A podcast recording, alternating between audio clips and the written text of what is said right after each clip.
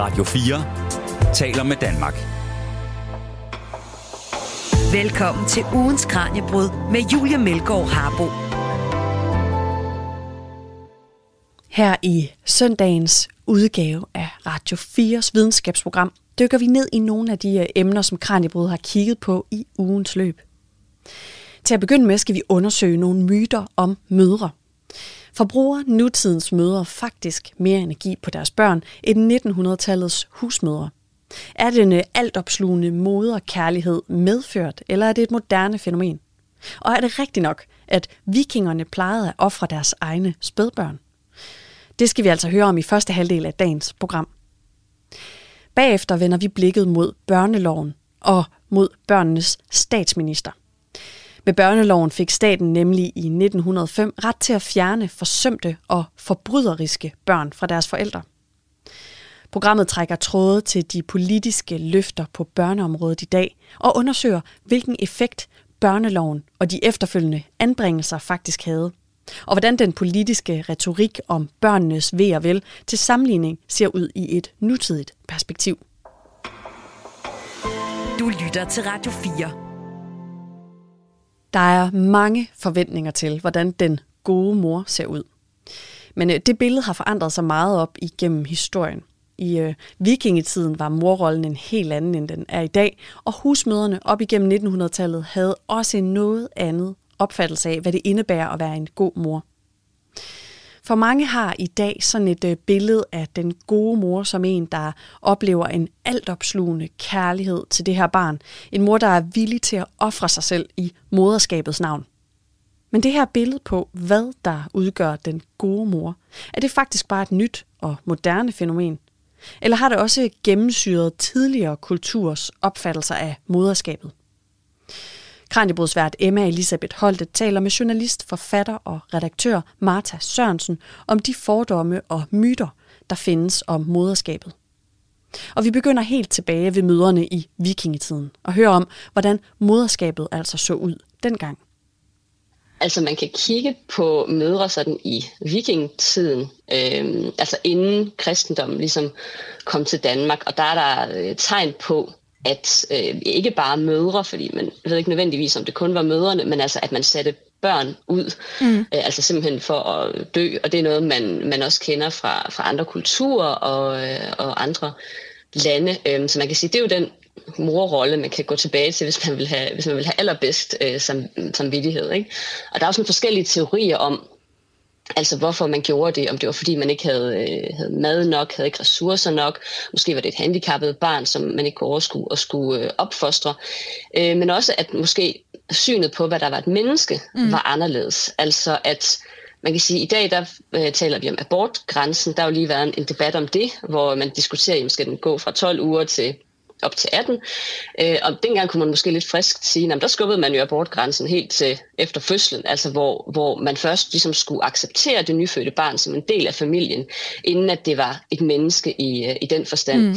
Øhm, og der bruger jeg noget forskning, som en øh, norsk arkeolog, der hedder Marianne Hem Eriksen, hun har lavet, hvor hun undersøger nogle, øh, jeg ved ikke, om man kan kalde det gravsteder, men det er sådan nogle steder, hvor man kan finde øh, rester fra sådan helt øh, små børn, ligesom blandet sammen med alt muligt andet. Altså det er ikke sådan et traditionelt gravsted, og det siger måske også noget om, at så har man måske ikke betragtet det barn som et menneske, men som noget andet, man kunne bruge på en eller anden måde. Men i det hele taget er det meget lidt, man ved om mm. den periode. Øhm, og, og noget, som jo går igen gennem hele historien, øh, nærmest næsten helt op til, til nu, ikke? det er, at, at øh, så meget ved man heller ikke om, hvad møderne selv har tænkt. Altså man kan jo have læse sådan øh, guides og sådan nogle ting til, hvordan de burde tænke, og altså enkelte fortællinger osv. Men, øh, men man ved ikke sådan, hvad de har tænkt, og slet ikke tilbage i, øh, i vikingetiden. Så der ved man kun det her med, ja, hvad man kan finde sådan af arkeologiske rester, kan man sige. Den er ret vild, den her historie, ikke? Om, øh, altså, som du siger, måske noget med, med synet på, hvornår er noget et menneske, altså hvornår øh, bliver babyen, så at sige, et, et individ, man ligesom holder af og forholder sig til. Men jeg fortalte den der historie, efter jeg havde læst bogen, så fortalte jeg det til min meget højgravide øh, søster, og hun, altså, hun kunne slet ikke acceptere det. hun, hun, hun fik det sådan helt dårligt, da jeg sagde det. Og, øhm, og så sagde hun, jamen, kan det ikke også være, at det har været trallebørn eller øh, øh, døende børn, altså som man har øh, øh, sat ud. Altså hvor meget spekulativt er der i det her? Eller er man sådan rimelig sikker på i virkeligheden, at det, at det altså har været egne børn, de har sat ud på den her måde? Altså deres, noget af de, et barn, man selv har, har født. Ja, ja. Ja, øh, i, i stedet for nogle andres. Øh, ja, altså man kan sige, der er jo historier helt op til, til 1800-tallet om kvinder, som, som er nød øh, kom, prøver at skaffe sig af med deres mm. børn, eller ligefrem slå dem ihjel, fordi de, har, de er man i dag vil kalde enlige mødre, men altså måske dengang sådan faldende kvinder. Og der er sådan enkelte historier om det, altså hvor en skæbne som, som en, der har fået et barn uden for ægteskabet, det mm bliver så åbenbart betragtet som værre end at slå sit eget barn ihjel. Altså, så nogle gange kan man jo godt komme ud i den situation. Øhm, så jeg tror det ikke, det er, hvad kan man sige, utænkeligt. Altså, man hører jo også øh, historier fra, fra Indien og fra Kina. Altså i Kina, den her øh, etbarns politik, om altså man kun, øh, jeg tror det er lavet om nu, men tidligere måtte man kun få et barn, øh, hvor der åbenbart var mange, som, som gerne ville have et drengebarn, og hvad, hvor gammel var det første så, som man, som man skilte sig af med. Altså der er jo også nogle historier der, øh, som, som var lidt mistænkelige. Mm. Øhm, men det er også interessant, synes jeg, at man, man gerne, altså man, at, at man i dag slet ikke kan, kan acceptere det, altså kan acceptere det syn på barnet. Øhm, og jeg skriver også i bogen, at, øh, at historikere, de har, øh, de har netop haft sådan øh, en tendens til, Øhm, og hvad skal man sige, i og med, at, at det virker så grotesk i dag, mm. altså prøver man så ligesom at forklare sig ud af det, netop med, med lidt sådan, eller det du sagde, øhm, jamen altså det kan være, at altså, du så har de været fattige, og så har det været øh, en, en, særlig type, en særlig type børn, eller der har, der har været et eller andet, der har gjort, at det på en eller anden måde var sådan retfærdigt gjort. Altså at man kan nærmest lave sådan en kalkyle, at hvis du er x gange fattig, så øh, vil du sætte y børn ud, eller sådan, mm. fordi, fordi det naturlige er, at du, at du øh, elsker dine børn. Øhm, men det forudsætter måske også, at man ja, man har det samme øh, barnesyn, og, og at man har fået den samme, de samme muligheder for at knytte sig til, til barnet. Øhm, og det har man måske ikke haft tidligere. Altså, man betragter det som noget, der, øh, der først bliver et barn og et menneske efter noget tid. Ikke? Radio 4 taler med Danmark. I den her periode før 1900-tallet, er der nogle brud der, som du synes ellers har været særlig interessante at, at dykke ned i? Altså allerede fra slutningen af sådan 1800-tallet og sådan op gennem øh, 1900-tallet, at der sådan har været mere fokus på, øh, på hvad skal man sige, på, på moren som, som den, der er i centrum for sådan hjemmets trygge arne. Altså der, mm. øh, de fleste kender sikkert Peters, øh, Peters jul, hvordan at moren hun ligesom er i centrum der, som den, der laver julehyggen. Altså der har du sådan et godt borgerligt, øh, borgerligt hjem, hvor at faren han er ude, og moren hun, hun sidder så derhjemme og skal skabe den her trygge, lune øh, rede. Og man kan sige, før i tiden, altså i, i landbrugssamfundet, der var øh, moren jo også derhjemme, men hun havde ikke et, sådan et, et borgerligt hjem på den måde, fordi alle arbejdede jo ligesom bare i, i landbruget. Ikke? Øhm, men sådan fra, ja, fra sådan måske ja, i midten af 1800-tallet, mm. altså kommer der sådan et, et fokus på altså en, den egentlige husmor, kan man vel sige. Fordi jeg ved ikke, om man kan sige, at en, en, øh, en landbokone øh, i 1600-tallet, og man kan sige, at hun er en husmor i den forstand, øh, som, som, som, vi, altså, som vi forstår det i dag, hvor hun, øh, hvor hun ligesom er sådan et centrum for hjemmet, og, mm. og sørger for, at det sådan er hyggeligt og så videre. Altså, som man kunne nærmest sige, altså der, der har du ligesom lagt kimen til, til det, man kunne sige var 1950'ernes øh, husmor, hvor husmor-rollen ligesom piker. Jeg mener, det er tre fjerdedel kvinder, der er, der er hjemmegående husmøder i den, i den periode. Øhm, så det er der, det, billede ligesom bliver skabt, mm. og den her idé om, om, øh, om kvinden for centrum af det sådan kærlige hjem, og som også siver ned til, altså det starter ligesom ovenfra, men så stiver det sådan ned gennem klasserne, altså sådan, så det i slutningen af 1800-tallet også siver ned til arbejderklassen som noget, øh, de også bør gøre, altså at mødre i arbejderklassen også bør være kærlige og overskudsagtige. Altså ikke som man forstår det i dag, fordi igen, man må jo godt slå sine børn, mm. og der var ikke et eller andet krav om, at man skulle, man skulle være sammen med dem 24-7 på samme måde, som vi har det i dag. Man måtte jo gerne have tjenestefolk også. Men altså, at billedet af, af moren som den, der skaber hyggen i hjemmet, øh, mm. øh, den begyndte ligesom at, at, at brede sig i den, i den periode der. Øhm, så, og, og, og skaber ligesom det, når vi i dag tænker på den hjemmegående husmor, så det er sådan der, det starter, kan man sige. Ja, og det er jo lidt øh, paradoxalt, ikke? At, at netop i, øh, i løbet af 1900-tallet, når man så får den her hjemmegående husmor, altså som du siger før, så har hun måske været på en gård, hvor hun har arbejdet, ikke? Altså, og været en del af, mm. af arbejdskraften på gården, så er det altså nu husmoren, der ligesom er dedikeret til at opretholde den her øh, familie inden for øh, et, et, øh, et lille hjem. Ikke? Øh, men samtidig mm. så får vi jo altså også de arbejdende mødre i løbet af, af 1900-tallet.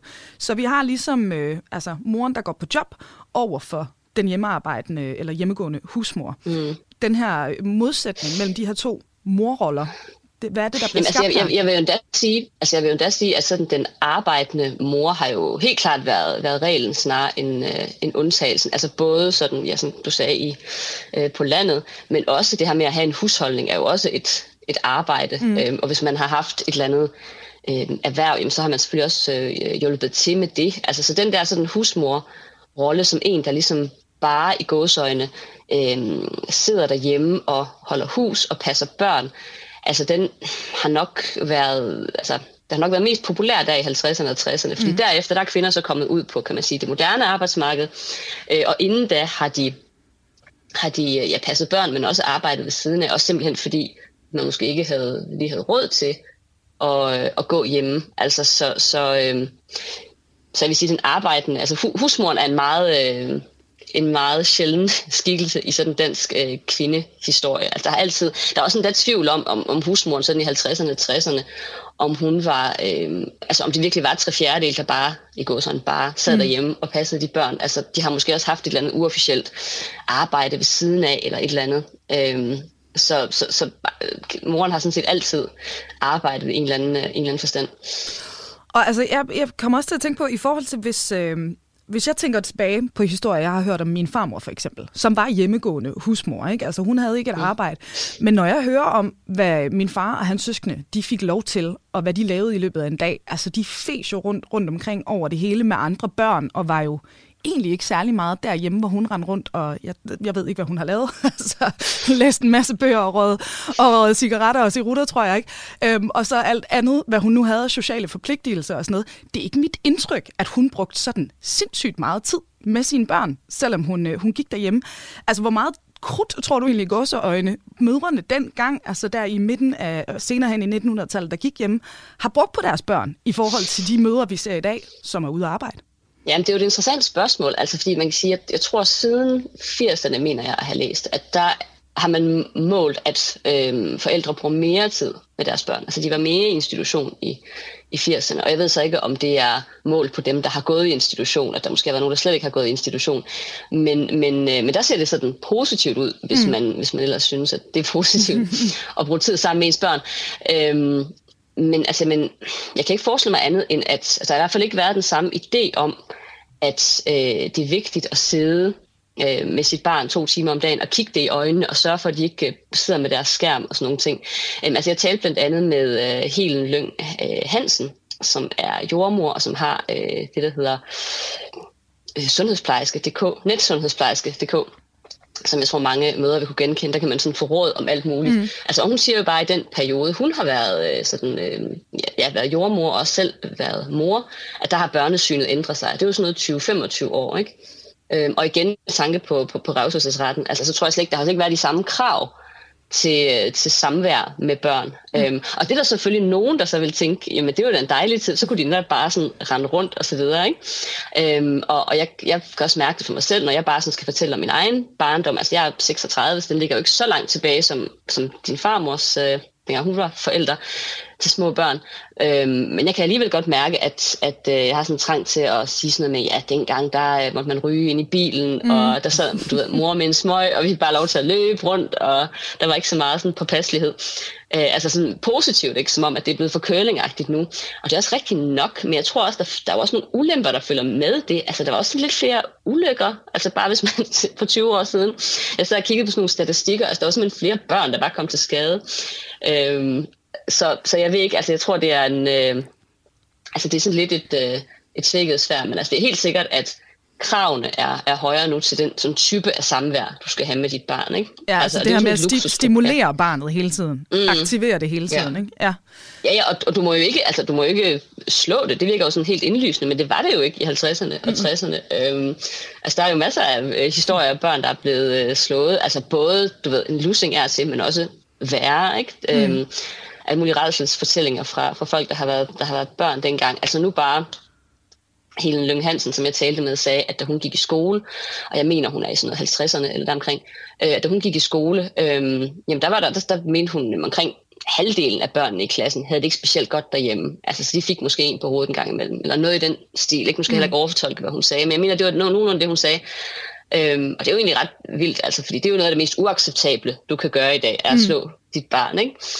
Øh, faktisk har jeg sådan et afsnit om, øh, om tabuer i min bog, hvor jeg siger, at der er jo så meget snak om tabubrud i moderskabet nu om dagen, men når man, når man, øh, når man sådan taler om tabuer, så er det sådan nogen, der ligesom gerne må må brydes. Ikke? Så er det sådan noget med øh, tabuer om, øh, om, om at ville bruge modermælkserstatning, eller sådan noget, mm. som egentlig ikke er et slemt tabu, som man, hvor ideen er at, ligesom at bryde det. Ikke?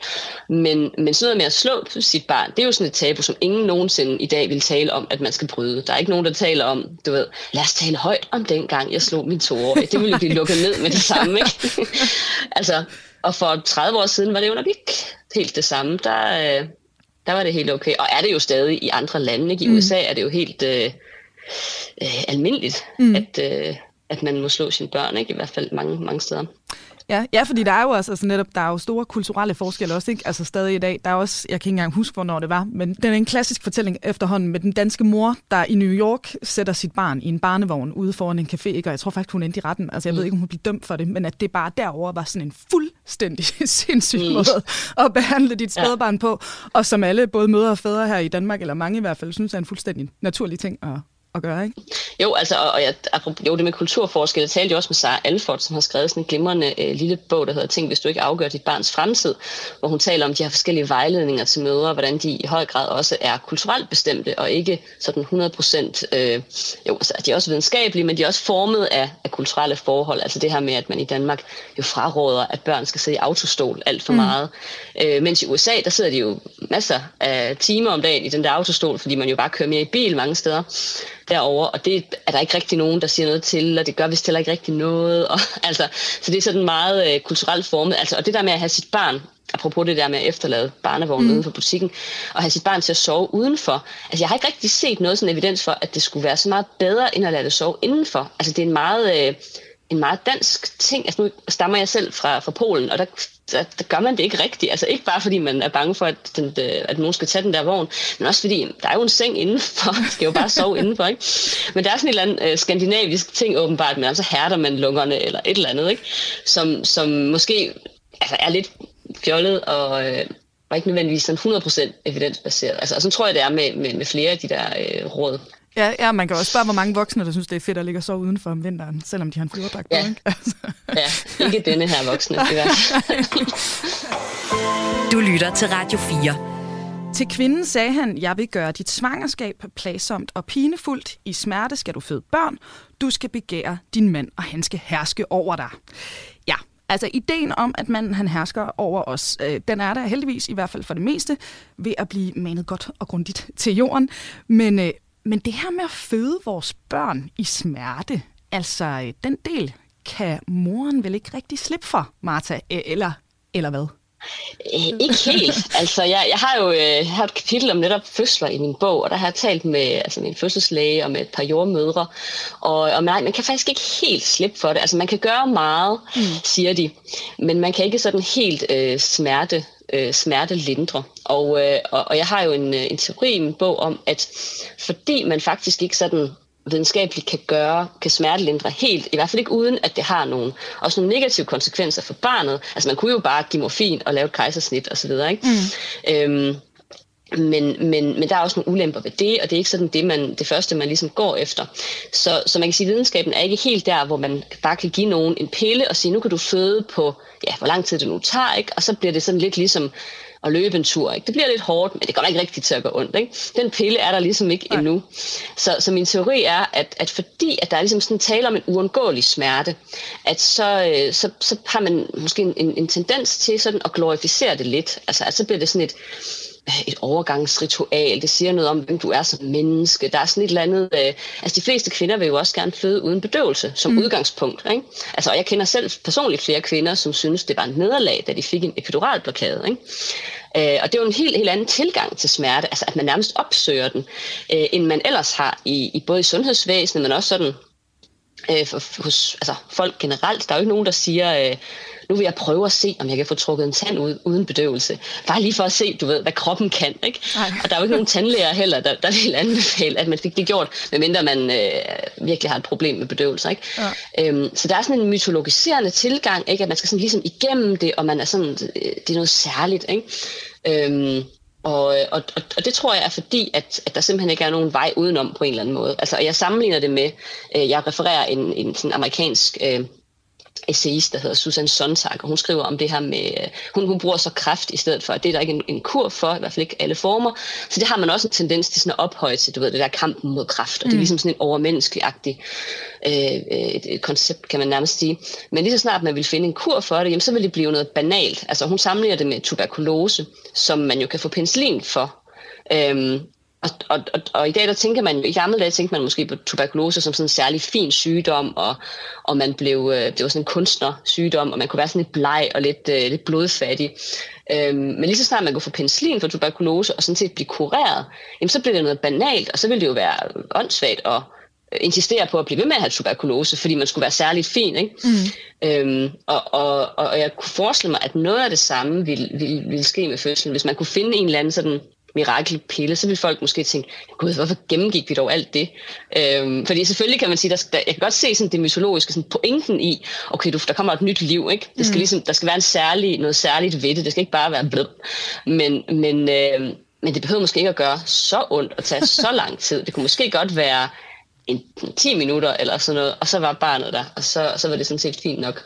Det er jo en vildt interessant diskussion, som du siger. Du bruger jo også noget, noget tid i bogen på at netop at udfolde det her med, med smerten og dens betydning, og hvorfor det egentlig er, at det her det er så... Øh, ja, så meget en idé, vi har om, at det også er en del af det her ritual, af den her øh, sådan milepæl, det jo er at, at blive mor. Men altså, jeg vil så også sige, at jeg, jeg har løbet ultraløb, og det der med bare sådan virkelig at have ondt, altså når man kommer sådan helt ud i ekstremerne, der er jo også et eller andet, har jeg lyst til at sige. Sådan, øh, altså, jeg ved ikke, man bliver jo også lidt høj af det på en eller anden måde, men nu har jeg ikke født. Jeg ved jo ikke, om de ting kan sidestilles, men altså, kan der ikke også være noget smukt i den der smerte, eller er det bare sådan et, et forældet ja. koncept, vi har, om at det skal moren altså, det skal gøre ondt? Ja, altså jeg skriver til sidst i bogen, at der vil jo stadigvæk, selv hvis den her mirakelpille kom, så vil der stadigvæk være nogen, som gerne vil føde uden. Øh, og så nævner jeg faktisk, der er jo også folk, der løber maraton. Ja. Altså, så der er jo nogen, der, der frivilligt opsøger smerten, ikke? Øhm, altså jeg tror da sagtens, at, at, det kan, at, at nogen vil blive ved med det. Øhm, jeg har ikke selv mærket nogen sådan øhm, eufori lige frem, og jeg tror i øvrigt også, at altså, dit ultraløb har sikkert øh, været lige så smertefuldt som min fødsel. Det er ikke fordi, at jeg, jeg tror jeg ikke, at jeg fødsel nødvendigvis er det mest, er det, er det mest øh, smertefulde. Altså jeg havde så også en relativt nem fødsel. Jeg er jo en af de der irriterende typer, der, der gjorde det på fire timer og sådan noget. Øhm, men jeg tror, man ville måske også miste, altså hvis man skulle blive ved med at, at udsætte sig selv for de der ting, så så vil man måske også miste sådan, kan man sige, det identitetsskabende ved det. Altså mm. fordi jeg, øhm, jeg kunne ikke lade være med, selvom jeg jo ikke havde nogen som helst indflydelse på, hvad min krop ligesom gjorde, og hvor lang tid det tog, jamen så kunne jeg ikke lade være med at, øh, at sådan sige til mig selv, og også sige til alle dem, jeg ligesom mødte efter fødslen, men jeg fødte jo bare på fire timer, ja. og det siger bare enormt meget om mig som menneske, fordi det kan jeg bare lige gøre, ikke? Du ved, sådan 1, 2, 3 hurtigt, mm-hmm. ikke? Sådan er jeg bare, du ved, sådan en, øh, en type, der bare får tingene gjort. Ikke? Øhm, hvilket jo er en, en, en mærkelig ting at sige, fordi jeg har jo vidderligt intet haft med det at gøre selv. Det kunne også have taget to døgn og været meget forfærdeligt, og jeg kunne have fået en epiduralblokade, og det har jo intet, øh, jeg har jo ikke, det, jeg, det er ikke min fortjeneste. Men alligevel har det været enormt identitetsskabende, og det har jeg også indtryk af, at, øh, at det er for mange andre kvinder. Det er sådan det, er noget, man husker, og det er jo også det, jordmøder siger, jamen det er noget, man husker i ja, hele sit liv, ikke? Og, og også sin ammeperioden, som vi måske skal snakke om senere, at det er også noget, man husker, fordi, fordi det er, øhm, det er sådan grænseoverskridende. Mm. Øhm, så det vil man måske miste. Øhm, og jeg ved så ikke, om det har noget så meget med barnet at gøre, end så meget med smerten. Altså det er, det er måske lidt en, øhm, en, hvad kan man sige, det er lidt begge dele. Også den her idé, tror jeg, vi har om, at hvis noget er virkelig, virkelig slemt, så har det måske også været godt på en mm. eller anden måde. Ikke? Man vil helst ikke bare sige til sig selv, at det er bare formålsløst slemt. For det er jo næsten det værste. Ikke? Ja. øhm, så har du løbet og løbet ja. og lidt og lidt. Ikke? Der må ligesom være en eller anden mening med det. Altså. Du lytter til Radio 4. Det fortalte journalist, forfatter og redaktør Martha Sørensen. Det her var første halvdel af søndagens program. I anden halvdel af dagens udsendelse skal vi kigge på de konsekvenser, som børneloven har haft, efter man begyndte at anbringe børn, som man vurderede var forsømte eller forbryderiske. Og så skal vi høre, hvordan den politiske dagsorden på børneområdet ser ud i dag til sammenligning, og om retorikken altså kan sammenlignes med den, der var i starten af 1900-tallet. Men først holder vi en kort pause, for nu er det blevet tid til et nyhedsoverblik.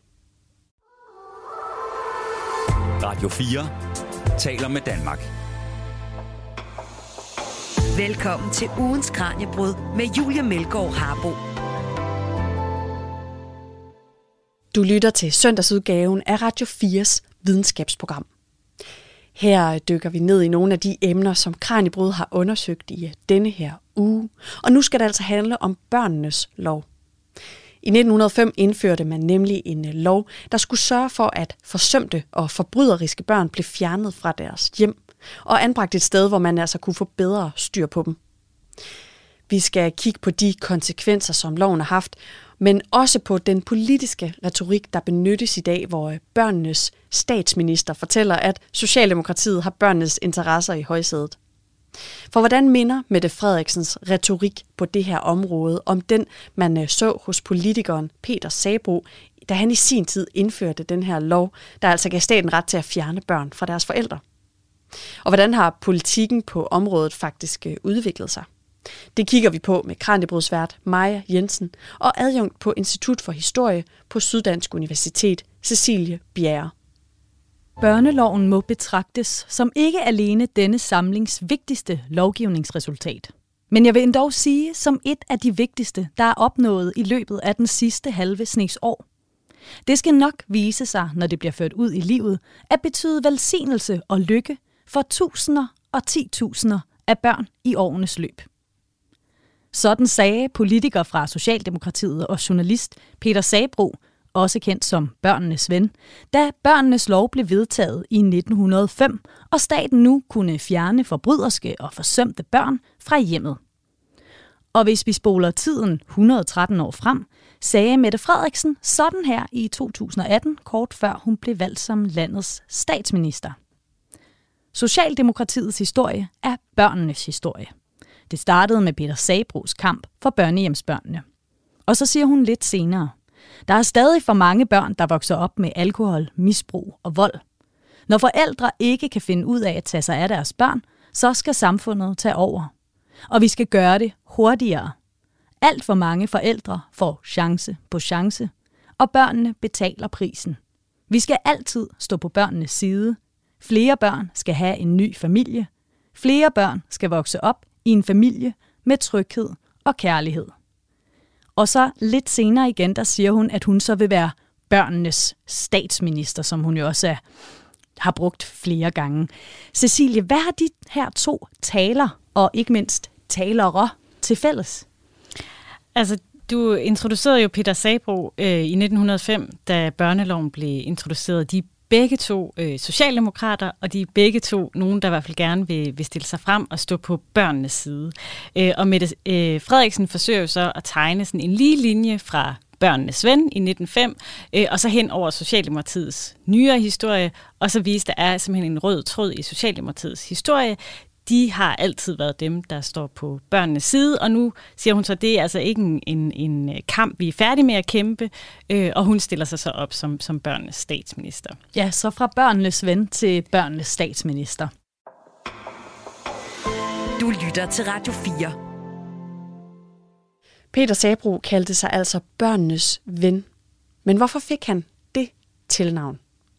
Det fortæller adjunkt på Institut for Historie på Syddansk Universitet, Cecilie Bjerre, om her.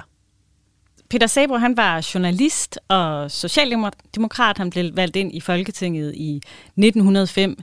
Øhm, og han var kendt som en, øh, altså jeg vil kalde ham som en meget aktivistisk øh, folketingspolitiker, øh, der netop også brugte sit virke som, som øh, journalist øh, aktivt i sit folketingsarbejde. Det vil sige, at han øh, skrev et utal af artikler om øh, det, der nu kunne optage ham. Øh, øh, og det var især, altså det var social uretfærdighed bredt set, øh, men altså og også, også både mennesker og dyr, som han gik op i, men det var især børnenes kår, som, som optog ham rigtig meget.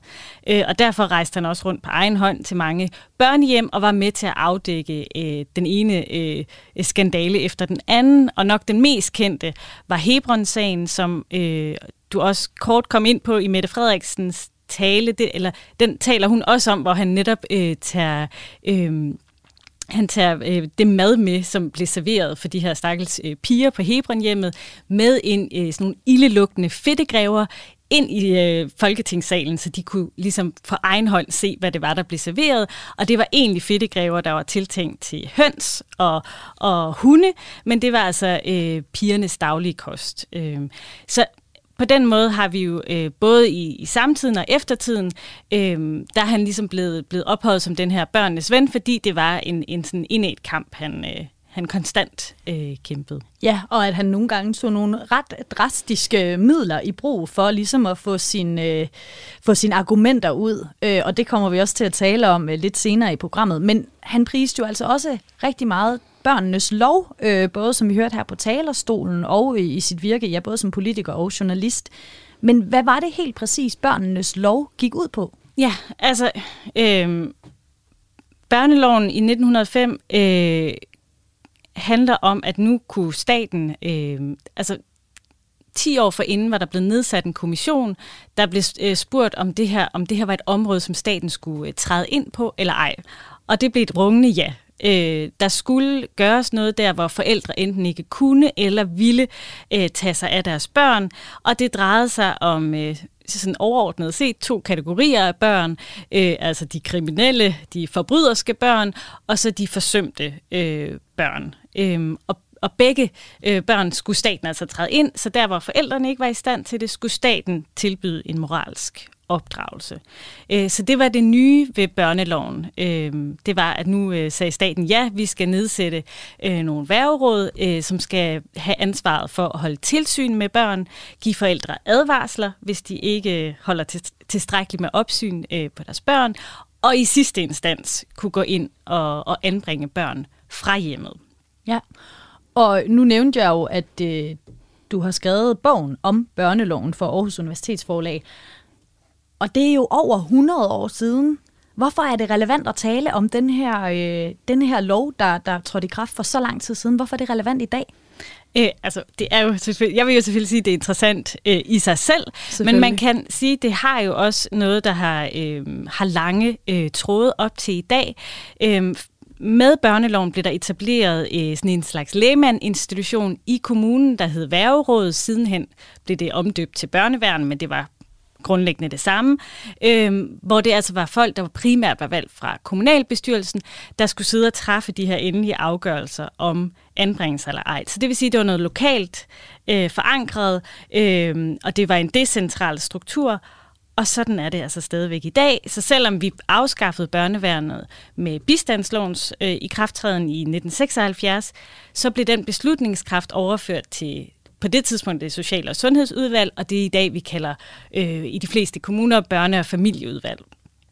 Så vi har hele tiden øh, valgt den her øh, børneværnsmodel, kan vi kalde den, frem for børnedomstolsmodel, som vi ser i øh, anglosaksiske øh, øh, samfund for eksempel, ikke? hvor man øh, kører mere den sådan, øh, ja, domstolsvejen. Øh, så der kan man sige, det her, det var altså en beslutning, man aktivt øh, traf i 1905, at det ikke var den model, vi valgte i Danmark, og også Norden. Man kan sige, der har vi de nordiske naboer, der kører øh, samme sådan kommunalt forankret øh, anbringelsessystem. Så, så for at forstå, hvor, hvorfor vores system ser ud i dag, der, der, der er det faktisk en god idé at gå tilbage til, til børneloven. Og derudover kan man også sige, pointen med, at vi fjerner øh, øh, børn fra, fra sådan et kommunalt forvaltningssystem, og så anbringer dem til private, er jo også fortsat. Øh, vi har stadigvæk øh, private døgninstitutioner øh, og private plejefamilier. Så den model har vi også holdt fast i. Så selvom at, øh, at børneloven i den, øh, hvad skal vi sige, i den forstand, som den er blevet beskrevet i din bog, og som vi skal snakke meget mere om. Selvom at den selvfølgelig ikke findes i dag, så er det altså den, der har udgjort nogle af grundpillerne for, hvordan systemet stadigvæk fungerer den dag i dag. Ja, og vi fjerner stadigvæk børn ud fra hvis jeg må være lidt fræk at sige, de farlige børn og børn i fare. Øh, altså det er stadigvæk børn, der på en eller anden måde viser udadreagerende adfærd, øh, ikke kan tilpasse sig i skolen, øh, laver kriminalitet, eller børn, øh, som vi mener er i fare i hjemmet, på den ene eller på den anden måde. Så så de kategorier er jo også holdt ved. Så er det, så er det klart, så er der kommet mange underkategorier til undervejs. Du lytter til ugens Kranjebrud på Radio 4. Cecilie Bjerre, vi får børneloven i 1905, og du siger, at det kommer efter 10 års arbejde, øh, som har arbejdet frem mod den. Men, men hvorfor er det lige her i starten af 1900-tallet, at der virkelig bliver gjort en, en indsats, og, og, og børneloven den kommer i stand? Mm. Man kan på en måde sige, at den er en lille smule forsinket, øh, hvis vi skal se på øh, en masse andre nye tiltag og sådan socialreformer, vi egentlig får i slutningen af 1800-tallet. Øh, altså der kommer jo en perlerække af socialreformer lige fra sådan regulering af børnearbejde på fabrikker, øh, der kommer forsik- forskellige forsikringsordninger med øh, sygekasser, arbejdsulykke, men også øh, alderdomsunderstøttelse for de værdigt trængende over 60 år. Så vi ser altså, at der kommer en masse nye socialreformer i slutningen af 1800-tallet, og det hænger jo sammen med, at der sker nogle markante øh, samfundsændringer på det her tidspunkt. Øh, vi har jo set øh, et altså stort antal unge mænd, der udvandrer øh, og, og forsøger sig med lykken øh, hen over Atlanten. Og så har vi øh, urbanisering, hvor flere og flere øh, tager mod byerne øh, og begynder at arbejde, øh, nogle gange med noget meget farligt, arbejde på fabrikker.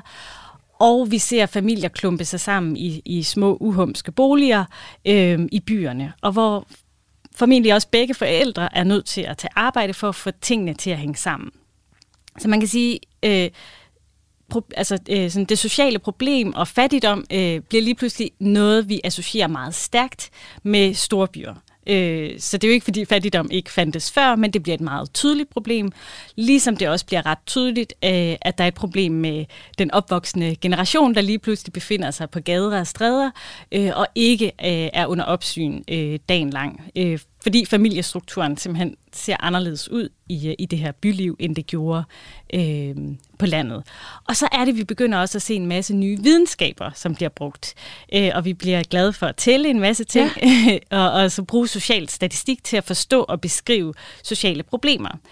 Og her kommer der så øh, øh, ideen om, at vi ser en markant øh, og kraftig stigning i ungdomskriminaliteten. Og igen er storbyerne øh, i, øh, i øh, søgelyset. Øh, så der bliver ligesom beskrevet, at det er her, vi må sætte ind, øh, fordi problemet med børn, det er jo, at, at de er vores fremtid. Så hvis, hvis den opvoksende generation ikke øh, bliver de her øh, dygtige skattebetalere og dygtige soldater, jamen så har, har vi hele nationen øh, et, et, et stort problem. Så derfor er det ligesom noget, vi skal være optaget af. Øh, og grunden til, at det måske ikke bare, øh, børneloven ikke bare kommer samtidig med de andre, altså i 1880'erne og 90'erne, det øh, handler nok om, at det her det er en ret øh, dyr og altså omkostningstung lovgivning, og det er klart, der også knytter sig en masse etiske problemer. Øh, når vi taler om at fjerne børn fra, fra øh, forældre. Og det kan man også se på de diskussioner, de øh, debatter, der er ført op til, til børneloven. Altså, øh, hvor, hvad har staten ligesom ret til at træde ind i, øh, i øh, familiernes hjem og bestemme, hvornår noget er for uacceptabelt til, at vi skal, skal træde ind, og hvad har vi også af alternativer at tilbyde øh, til de her børn. Ja. Var, var, der, var der stor uenighed politisk øh, i, i, i årene frem mod børneloven? Altså man kan sige, øh, det, det er ofte sådan, øh, altså hvis man ser, den ser meget øh, sådan skematisk på det, sådan, så, så, han, så handler det i hvert fald ofte om, at at Socialdemokratiet øh, har været mere tilbøjelige til at sige, at staten skulle træde til og tage et ansvar, øh, at, at børnene var, var statens ansvar, øh, så derfor har der ikke været den samme sådan, øh, tærskel at skulle overskride for dem, hvorimod øh, altså, øh, sådan mere konservative jo har, har gået mere på familiens integritet, og at øh, børn ikke er statens ejendom. Sådan meget groft, øh, og selvfølgelig er der masser af nuancer i, mm. i debatten. Øh, men, men det er jo noget af det, det handler om. Altså, øh, hvor langt rækker ens forældremyndighed, øh, og, og hvad er det for nogle rettigheder, man har, og, og hvornår er det, man ikke opfylder, opfylder pligten, øh, som, som øh, forældre også har. Ikke? Ja. Men Norge og Sverige, de kommer os også lidt i forkøbet, er det ikke rigtigt forstået? Og så ser vi mod, mod dem som øh, inspirationskilde måske til lige at nå det sidste stykke ud over stepperne med børneloven.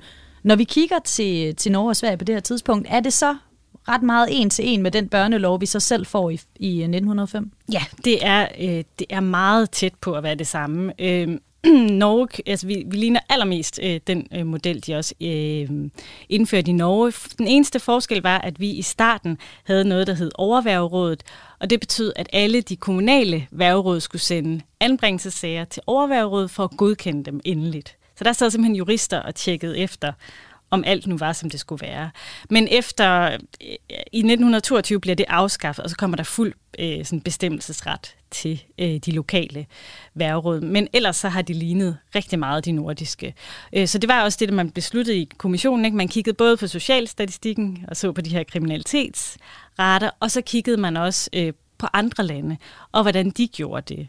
Øh, og hvor man for eksempel sagde, at vi vil ikke gøre ligesom i Tyskland, hvor de udelukkende beskæftiger sig med børn, der er kriminelle.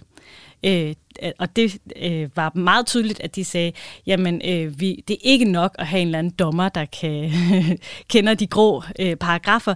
Vi skal have nogle andre egenskaber øh, til stede. Det er også derfor, man meget gerne vil have kvinder øh, blandt de her værgeråd, fordi de har jo ligesom en anden forståelse for børneopdragelse og for at gå ind i et hjem og vurdere det. Øh, så det var ligesom noget andet, der skulle til end, øh, end den grå kedelige jura. Og så var det, at, at Norge og Sverige jo også i... Øh, øh, har, har kigget til hinanden og så fundet den her øh, værgerådsmodel, som, som ligner, ligner ret meget. Så ja. det er fuldt.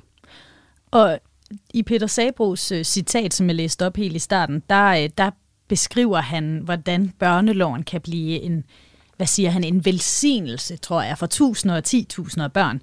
Øh, men altså, øh, lidt mere konkret, hvad var det så, man håbede, at børneloven den ville have af effekt?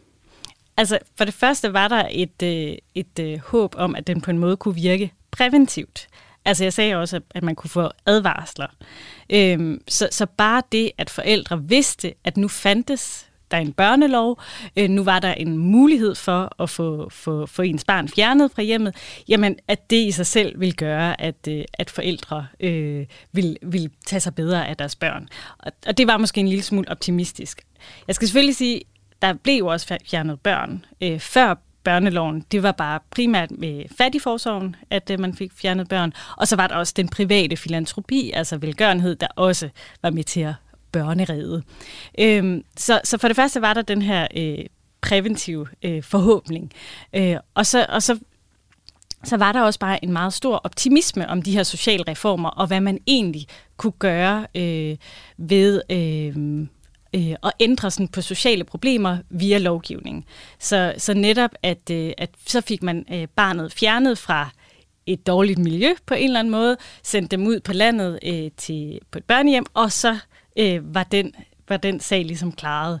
Øh, og det viste sig jo så hurtigt, at, øh, at det ikke var helt så lige til øh, at få, få ændret de her øh, sociale problemer øh, alene ved anbringelser.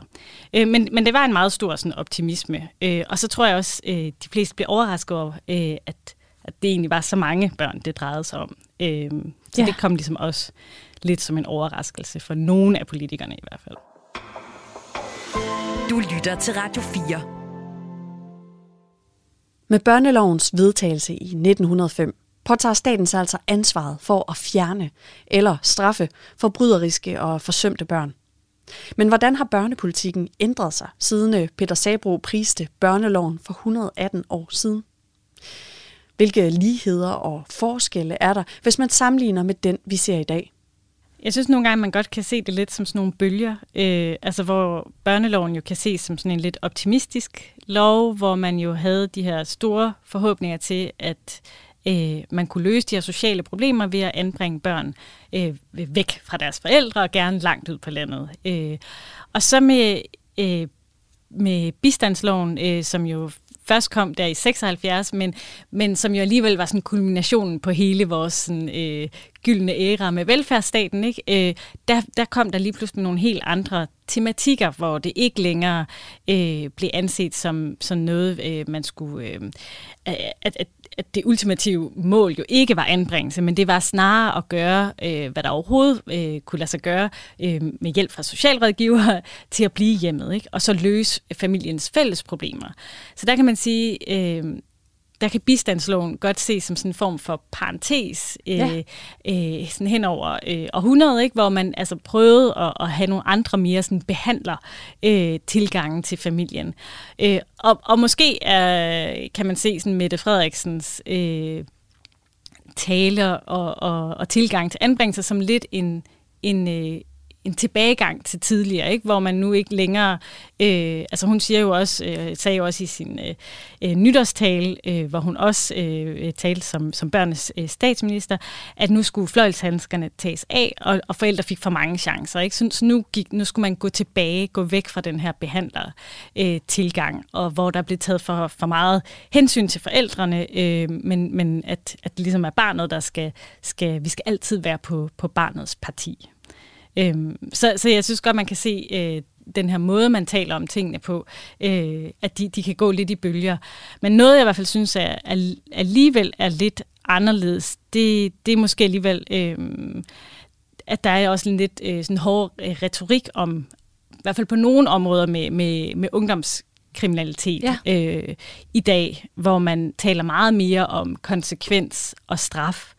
Og selvom man godt kan sige, at i praksis oplevede børn, der, der levede under børneloven, også straf i form af at blive sendt ud på for eksempel en opdragelsesanstalt, hvor der også var bestemt straffende elementer i, i, øh, i opdragelsen. Øhm, men det var ikke en sådan, diskurs, politikerne talte om. Altså der talte man om den her moralske opdragelse, og at børn var for umodne til at forstå konsekvenser af straf. Så det var ikke det, der skulle til. Øh, så, så der synes jeg måske godt, man kan se, øh, at der er sket noget.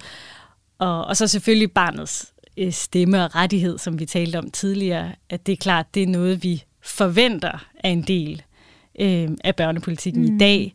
Øh, I praksis kan vi stadigvæk se, at det kan være, kan være svært at implementere, men, men det er i hvert fald en, også en, en vigtig forandring, der er sket. Ja. Øhm. Når du siger, at, øh, at, at man kan sige, at det er et lidt anderledes syn på på straf, øh, vi har i dag. Altså, hvordan kommer det konkret til udtryk i dag, at du synes, at, at, at, at det, er, det er en anden måde, vi ser på straf, når det kommer til de her børn og ungdomskriminalitet? Altså, øhm, man kan sige, hvis vi ser på, på sådan, øh, tallene i dag, så er de jo ikke... Øh, på nogen måde sådan urovækkende, øh, når, når vi ser på børne- og ungdomskriminalitet. Men, men, øh, men der har været sådan fra politisk side sådan en meget i talesættelse af, at der er en bestemt hård kerne, som, som er sådan ligesom uden for pædagogisk rækkevidde, og derfor skal vi have de her ungdomskriminalitetsnævn, øh, børnene skal ud og vaske øh, brandbiler, ikke, hvis, de, øh, hvis de har lavet øh, uorden i gaden. Så, så der bliver, det bliver i hvert fald talt op, øh, den her øh, at, at den bløde pædagogik skal lægges til side, og at der skal andre hårde øh, midler til. Øh, ligesom man jo også har fået indført de her forældrepålæg, hvor forældre kan få frataget deres øh, øh, børnefamilieydelse, hvis deres børn ikke øh, går i skole for eksempel, eller ikke øh, opfylder øh, nogle af de krav, som der bliver pålagt fra, fra kommunen. Så øh, vi har altid haft straffende elementer i socialpolitik, men, men der, der er blevet sat skruet op øh, på nogle af, af, af parametrene. Mm. Men en anden ting, som du så også peger på, det er, at vi hører børnene i meget højere grad i dag. Hvornår begynder det at ændre sig? Altså, hvornår begynder man at tage, tage børnene lidt mere med ind, øh, når det handler om både øh, øh, børn, altså der begår kriminalitet, men også børn, der bliver forsømt i hjemmet? Mm. Altså man kan sige, det er jo især sådan børnekonventionen fra FN i 89, der, der jo ligesom øh, gør det tydeligt, at det her det er en, en rettighed, øh, og det er vigtigt, at den øh, er med, ikke? og barnet har øh, ret til at have en familie, den har ret til at, og, øh, og, og have en, øh, en stemme i, i egen sag. Øh, og det er der så også blevet sat ekstra streg under øh, for nylig, hvor man jo også øh, har fået meget nemmere øh, adgang til, til altså det, der hedder egen access, altså for adgang til egen sag. Øh, og det, det er jo endnu et, et, øh, et bevis for, kan man sige, at, at man har ret til at, at følge sin egen sag og forstå sin egen sag og se, hvad der egentlig sker. Øh, tidligere kunne forældre jo ikke engang få adgang til, øh, til sagen, øh, så, så det kunne være ret svært at anke en sag, hvis man ikke vidste, på hvilket grundlag man fik et barn fjernet. Øh, så der er i hvert fald bestemt øh, sket store ændringer. Men det er vildt. Altså, forældrene kunne ikke engang få lov til at... Øh at se. Så, så det, var, det var fuldstændig ude af, af både barnets og forældrenes ja. hænder, når først sagen den rullede. Ja, at man havde 14 dage til at anke ikke, en sag, og, øh, og så kunne du ikke få, få adgang til alle sagens akter, heller ikke hvis du øh, var så heldig at have midler til at hyre en, en øh, jurist. Mm. Øhm, så, så det kunne være lidt at argumentere i blinde, fordi man i hvert fald ikke nødvendigvis kendte øh, det fulde grundlag øh, for, for anbringelsen. Du lytter til ugens Kranjebrud på Radio 4. Det fortalte Cecilie Bjerre, der er adjunkt på Institut for Historie på Syddansk Universitet. Og mere når vi altså ikke i dag, men du kan lytte til Kranjebrud her på kanalen igen i morgen og alle hverdage kl. 12.10. Hvis du har appetit på endnu mere Kranjebrud, så kan du også altid gå ind i din podcast-app eller på Radio 4's hjemmeside og finde et øh, program mere. Her kan jeg for eksempel anbefale programmet fra den 27. januar med verden Maja Jensen, som vi netop hørte fra her, hvor hun altså dykkede ned i konspirationsteorier, hvor øh, de vilde teorier stammer fra, og hvorfor nogen er så engageret i dem. Det kan du høre om ved at søge på Kranjebrud i din øh, podcast-app, og så altså finde programmet fra den 27. januar. Hvis du øh, lytter, sidder derude og har en idé til et emne, som du bare synes, det kunne være spændende at Kranjebrud dykket ned i, så kan du altid sende os en besked på kranjebrud radio4.dk. Jeg hedder Julie Melgaard Harbo, og programmet her er produceret af Videnslyd for Radio 4. Tak fordi du lyttede med.